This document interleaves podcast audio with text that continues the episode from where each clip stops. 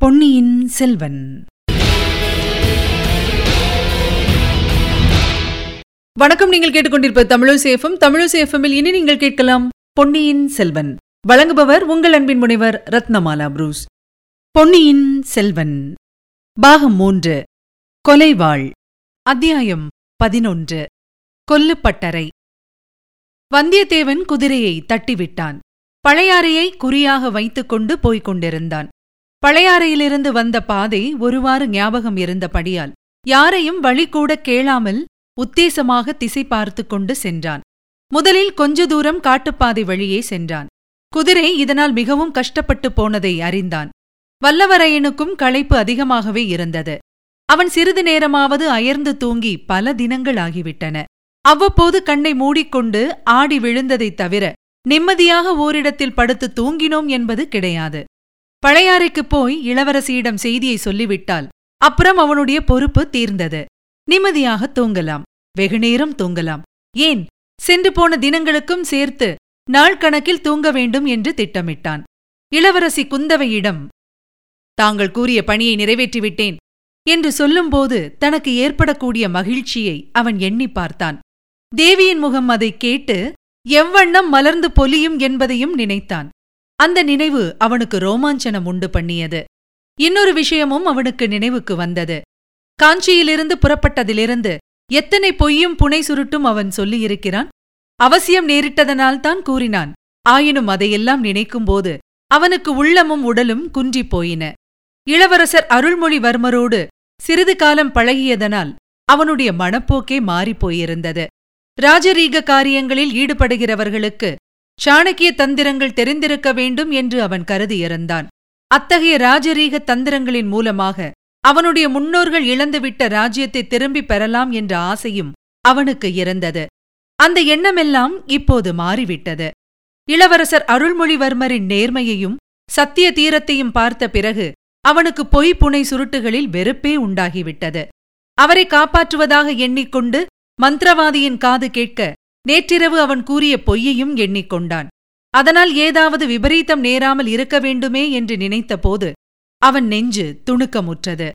அதை வேறு யாராவது கேட்டிருந்தால் ஒருவேளை குந்தவை தேவியிடமே யாரேனும் சொல்லி வைத்தால் இளைய பிராட்டி நம்பிவிட மாட்டாள். ஆயினும் எவ்வளவு பெரிய ஆபத்து? இனி இவ்வாறெல்லாம் இல்லாததை புனைந்து கூறுவதையே விட்டுவிட வேண்டும். உண்மையை சொல்ல வேண்டும். அதனால் கஷ்டம் வந்தால் சமாளிக்க வேண்டும். அந்த வீர வைஷ்ணவனை போன்றவர்களும் ரவிதாசனை போன்றவர்களும் ஒற்றர் வேலை செய்யட்டும். நமக்கு எண்ணத்திற்கு அந்த தொல்லை? வாளின் துணை கொண்டு நமக்கு கிடைக்கும் வெற்றி கிடைக்கட்டும். அதுவே போதும். அதனால் உயிரை இழந்தாலும் சரிதான். தந்திர மந்திரங்களையெல்லாம் இனி விட்டுவிட வேண்டியதுதான். இவ்வாறு எண்ணமிட்டுக் கொண்டே சென்றதில் குதிரையின் வேகம் தடைப்பட்டதை அவன் சிறிது நேரம் கவனிக்கவில்லை. ஏன்? குதிரை மீதிலிருந்து சிந்தனை செய்து கொண்டே போனதில் கொஞ்சம் கண்ணயர்ந்தும் விட்டான். குதிரை ஓரிடத்தில் தடுமாறி குனிந்தபோது அவன் திடுக்கிட்டு விழித்துக் கொண்டான். குதிரை தனது முன்னங்கால் ஒன்றை தரையில் ஊன்றி வைக்க முடியாமல் தத்தளித்தது தெரிந்தது. உடனே கீழே இறங்கினான். குதிரையை தட்டிக் கொடுத்துவிட்டு ஊனமடைந்ததாக தோன்றிய முன்னங்காலை எடுத்து பார்த்தான். அதன் அடிப்புறத்தில் ஒரு சிறிய கூரிய கல் பொத்துக் கொண்டிருந்தது. அதை லாவகமாக எடுத்து எறிந்தான். நல்ல வேளை பெரிய காயம் ஒன்றும் படவில்லை. மறுபடியும் குதிரையை தட்டிக் கொடுத்து உற்சாகப்படுத்திவிட்டு அதன் முதுகின் மீது ஏறிக்கொண்டான் கப்பலில் அரபு நாட்டார் பேசிக் கொண்டது நினைவு வந்தது. தமிழ்நாட்டார் கொடூரமானவர்கள் அறிவும் இல்லாதவர்கள் குதிரைகளின் குழம்புக்கு கவசமடிக்காமல் வெறுங்காலினால் ஓடச் செய்கிறார்கள். அப்படி ஓடும் குதிரைகள் எத்தனை நாள் உயிரோடு இருக்கும்? இதை நினைத்துக் கொண்டே வந்தியத்தேவன் குதிரையை ஓட்டினான். வீரர்கள் போர்க்களத்துக்குப் போகும்போது மார்பிலே கவசம் தரிப்பார்கள். குதிரை குழம்புக்கு இரும்பு கவசம் போடுவது அதிசயமான காரியந்தான் ஆயினும் அம்மாதிரி வேறு தேசங்களில் செய்வதுண்டு என்று முன்னமே கேள்விப்பட்டிருந்தான். முதன் முதலாக எதிர்ப்படும் கொல்லுப்பட்டறையில் இதை பற்றி கேட்க வேண்டியதுதான். முடியுமானால் இந்த குதிரையின் குழம்புக்கே கவசம் அடித்துப் பார்க்கலாம். இல்லாவிடில் இது பழையாறை வரை போய் சேர்வதே கடினம்.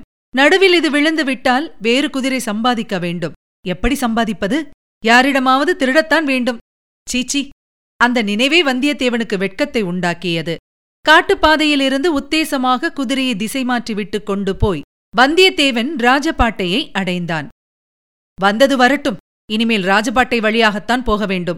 தன்னை தெரிந்தவர்கள் யாரும் இந்த பக்கத்தில் இருக்க முடியாது. பழுவேட்டரையர் பரிவாரங்கள் பின்னாலேதான் வரும். மந்திரவாதியும் அப்படித்தான். ஆகையால் அபாயம் ஒன்றுமில்லை. மேலும் ராஜபாட்டையோடு போனால் கொல்லுப்பட்டறை எங்கேயாவது இருக்கும். அதில் குதிரை குழம்புக்கு இரும்பு கவசம் போட முடியுமா என்று பார்க்கலாம். வந்தியத்தேவன் எதிர்பார்த்தது வீண் போகவில்லை. சிறிது தூரம் சென்றதும் ஒரு கிராமம் தென்பட்டது. கிராமத்தில் ஏதோ ஒருவித கிளர்ச்சி ஏற்பட்டிருந்ததாக தோன்றியது. ஒரு பக்கத்தில் வீதிகளிலும் வீடுகளிலும் தோரணங்கள் கட்டி அலங்கரித்திருந்தார்கள். ஒருவேளை பெரிய பழுவேட்டரையர் இந்த பக்கமாய் வரப்போகிறார் என்று அறிந்து இப்படி ஊரை அலங்காரம் செய்திருக்கலாம். பழுவேட்டரையரும் அவர் பரிவாரமும் வருவதற்குள் தான் வெகு தூரம் போய்விடலாம் என்பது நிச்சயம். மற்றொரு பக்கத்தில் கிராமத்து ஜனங்கள் ஸ்திரீகள் புருஷர்கள் வயோதிகர்கள் சிறுவர் சிறுமிகள் அனைவரும் அங்கங்கே கும்பல் கும்பலாக நின்று கவலையுடன் பேசிக் கொண்டிருந்தார்கள். விஷயம் என்னவாயிருக்கும் என்று அவனால் ஊகிக்க முடியவில்லை. அவர்களில் சிலர் குதிரையில் வருகிறவனைக் கண்டதும் அவனை நிறுத்தும் எண்ணத்தோடு அருகில் வந்தார்கள்.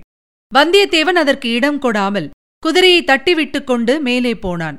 வீண் வம்புகளில் அகப்பட்டுக் கொள்ள அவன் இஷ்டப்படவில்லை. கிராமத்தை தாண்டியதும் சாலை ஊரத்தில் கொல்லுப்பட்டறை ஒன்று இருக்கக் கண்டான். அதை கடந்து மேலே செல்ல அவனுக்கு மனம் வரவில்லை. குதிரையை நிறுத்திவிட்டு பட்டறைக்குள் சென்றான். பட்டறைக்குள் கொல்லன் ஒருவன் வேலை செய்து கொண்டிருக்க கண்டான். ஒரு சிறுவன் துருத்து ஊதிக் கொண்டிருந்தான். வந்தியத்தேவன் உள்ளே பிரவேசித்த அதே சமயத்தில் இன்னொரு மனிதன் பின்பக்கமாக மறைந்ததாகவும் அவனுக்கு தோன்றியது. ஆனால் இதிலெல்லாம் அவன் கவனம் செல்லவில்லை. கொல்லன் கையில் வைத்துக் கொண்டிருந்த வாள் அவனுடைய கண்ணையும் கருத்தையும் ஒருங்கே கவர்ந்தது. அது ஓர் அபூர்வமான வாள். பட்டறையில் வைத்து கொல்லன் அதை செப்பனிட்டுக் கொண்டிருந்ததாக தோன்றியது. அதன் ஒரு பகுதி பளபளவென்று வெள்ளியைப் போல பிரகாசித்தது.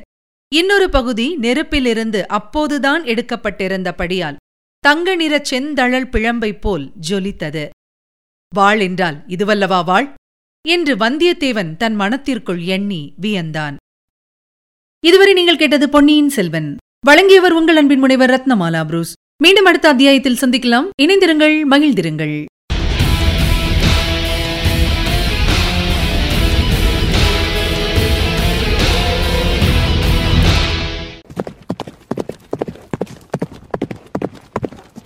பொன்னியின் செல்வன்.